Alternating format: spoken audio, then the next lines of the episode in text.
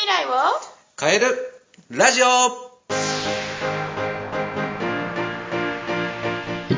こんにちは。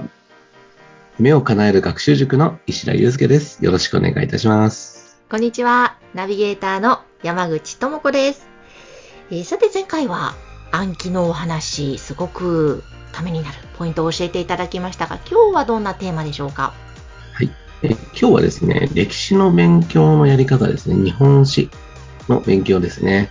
山口さんは歴史は得意でしたか？あの中学高校の時結構好きで割と点数も取ってた記憶があるんですけども何をやったか全く本当に覚えてないっていう悲しい現状です。この、じゃあ、江戸幕府がはい。政権を政府に返上したことを何て言うんでしたっけ？大政奉還あ、正解です。よかったー怖い怖い怖い。政府覚えてましたね。素晴らしいですね。これはなんか、ね、何年だったか覚えてます？いや覚えてないです。全くそういう年号とか覚えてないですね。そうですよね。まあ、あの、結構やっぱり、ね、覚えてたことも忘れていっちゃったりだとかっていうのがね、ある中で山口さん、大政奉還とか覚えてらっしゃったとか、すごいですね。あでもよくドラマとかね見てたりするとその言葉出てくるのでそういうのでも大河ドラマとかですかね。はいそうです反復してたのかもしれないですね。うん歴史っていうところで言うとね、結構興味の世界なのかなっていうところはあるんですけれども、もうできる子は本当できるけど、できない子は本当にできないみたいなうん話になってきちゃうんですけど、はい。私がまあどんな風にこう勉強してきたのかっていうところをちょっとお話しできればなっていうふうに思ったんですけど、まあ小学生からでもね、あの取り組んでいける内容ではあるので、ぜひ実践していただければなっていうふうに思うんですけれども、はいはい。まずあの、私一番最初に何から入ったかっていうと、漫画とかね、うん。大河ドラマ。入っていったんですね、小学生の時。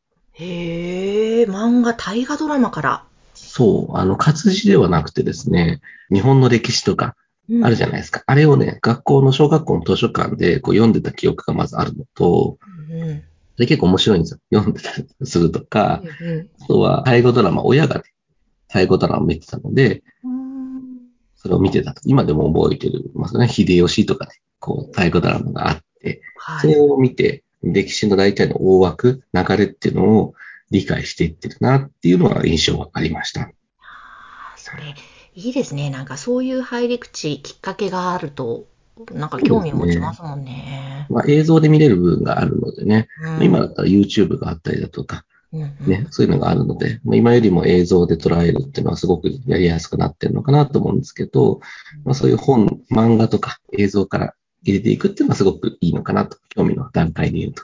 はい。ね、で、次にできることとしては、例えば登場人物から入るってやつですね。例えば、この人なんなんかちょっと面白そうだなって思う人を一人見つけて、その人から歴史に入り込んでいくっていうのがですね、頭から入っていくんじゃなくてですね、旧石器時代から入っていくんじゃなくて、はい例えば織田信長、うん豊臣秀吉、徳川家康みたいな、うんそういうところのなんか有名なところの人物から興味を広げていくっていう風なやり方ですね。あーなるほどなるほど。あとは三つ目としては出来事から入る。うん聞いたことある出来事。関ヶ原の戦いとか、うんうんうんうんね。え戊辰戦争とか、はい。ね。そういうなんかこう、ワードから入っていく。うんでその内容でどんな内容だったのかなっていうところを調べるって段階ですね。そこから歴史を知っていくっていうところができるのかなって思いますね。るほどなるほど。確かに本当入り方ですね興味の持ち方あの教科書通りにやるとどうしたって興味なんて持てないから持てないですね。ねえそれ工夫することって大切ですね。そうですね。ちょいちょいそういうなんか、レポートまではいかないですけど、なんかプレゼンじゃないですけど、そういうのもあっても学校の授業ってのは面白いのかなっていうのは思いますね。だからそれが合ってる合ってないとかじゃなくて、調べた結果、こういう人だったんですよとか、こういう人生歩んだんですよとかっていうのを、こうベースで話をしていくと、その人のことよく知ってるんで、じゃあ他の人はどうだったんだろうとかっていう話に入りやすくなるのかなと。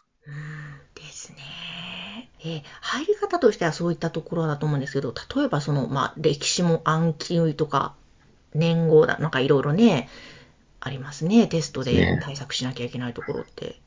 そうですね。まず、こう、入りとしてはですね、もうこれもステージに分けてるんですけど、ステージ1ですね。はい。時代の順番まず覚えてほしいのと、役職を覚えるってところですね。時代の順番っていうのを山口さん全部言えます？か頭から最後まで。時代の順番ですか？あその、9世紀から。9世紀からですか？いや、言えないな 江戸からぐらいだったら言えるかな？ぁみたいな、でもちょっとあやふや心配です。9世紀時代とか縄文弥生、古墳、飛鳥奈良、平安、鎌倉、室町、安土桃山、江戸、明治、大正、昭和、平成、令和。このことをパパパって言わず言えることが大事なのと、はい。あの、細かい年号を覚えなくていいので、始まりのところだけ覚えておくんですよ。例えば、平安時代794年。泣くよ、ウグイス平安京か。そうです、そうです。はいはいはで、室町時代、1338年とか、い。江戸時代、1603年とか、こう覚えておくんですよね。うーんあと、ね、室町時代に起きた出来事は、この時代から、この年号からこの年号までだとかってわかるんですよ。はい。そうか、そうか。そう。だからまずは、始まりのところだけ覚えておく。そうすると、時代の区分けができるようになってくる。うん。役職っていうのは、天皇とかいたときに、摂政関白とかやったことあると思うんですよね。ああ、なんかありましたね。征夷大将軍があったときに、老中とか大老とか執権とかやったと思うんですけど、その意味を覚えておくってことですね。おー。そうすると、その人がどんな、こう、偉い、位の高い人なのかとか、うん。そういうのが、どんなことをする人なのかっていうのが見えてくるので、そこをまず知っておくってことが大事ですね。はい。ステージ2はですね、各時代の登場人物を覚えることです。あの、劇団四季と一緒なんですよ。ほう、劇団四季と一緒。そう、この何々時代っていうところの登場人物を把握すると、ね、ミュージカルと一緒なので、登場人物わかんないと内容入ってこないですよね。はい、そうですね。はい。登場人物を覚えます。はい。例えば、安土桃山時代では信長、秀吉、徳川家康っていうのが出てくると思う。うんうんうん鎌倉時代だったら源頼朝、北条なんたらと出てくるんですけど、そういう人物を覚えてるんですよね。登場人物。で、ステージ3で出来事と年号を覚えていくんですよ。ほう、ここでステージ3で入ってくるわけですね。応仁の乱は室町時代とか、関ヶ原の戦いは安土桃山時代とか、ほうほペリーは江戸時代とか、なんかそんな感じでうん、キーワードと時代を、要は、くっつけていくんですよね。このキーワードはこの時代で、この年号って最終的に覚えれば、覚えられるっていう風な感じですね。順序の問題です。うん代表的な人物がいました。うん。そこに時代にはどんなキーワードが属しているのかなを覚える。うん。その出来事っていうのは何年かなって覚えていくって感じですね。うん。うんむやみやたらに全部覚えないと思うんですよ。うわー効率もいい。カテゴライズしていくんですよ。はいはい。うわーやっぱりロジカルだ。すごいな。はい。で、ステージ4は、その深い、出来事を深く知っていくって段階ですね。ほ記述対策みたいな感じになるんですけど、う。うん。こうやって順序踏んでいくと、理解深まってきますね。そう。で、最後にやったのは、私がやったのは人物の関係性を見ていくんですよ。考察するんですよ。へえ。でも、信長と秀吉って、まあ、主従関係にあったけど、今部下だったけど、うんその二人の関係性って、本当はどうだったのかなとかっていうのを、いろんな出来事とか、うんね、考察して、こうだったんじゃないかなってやると、さらに興味が湧いてくるって感じですね。ああ、なるほど。いや、本当より深まりますね。はい。でも、それをいきなりやろうとしても、なかなか難しいと思うんで、まずはまあ入り口として、そういうなんか人に絞るだとか、うん。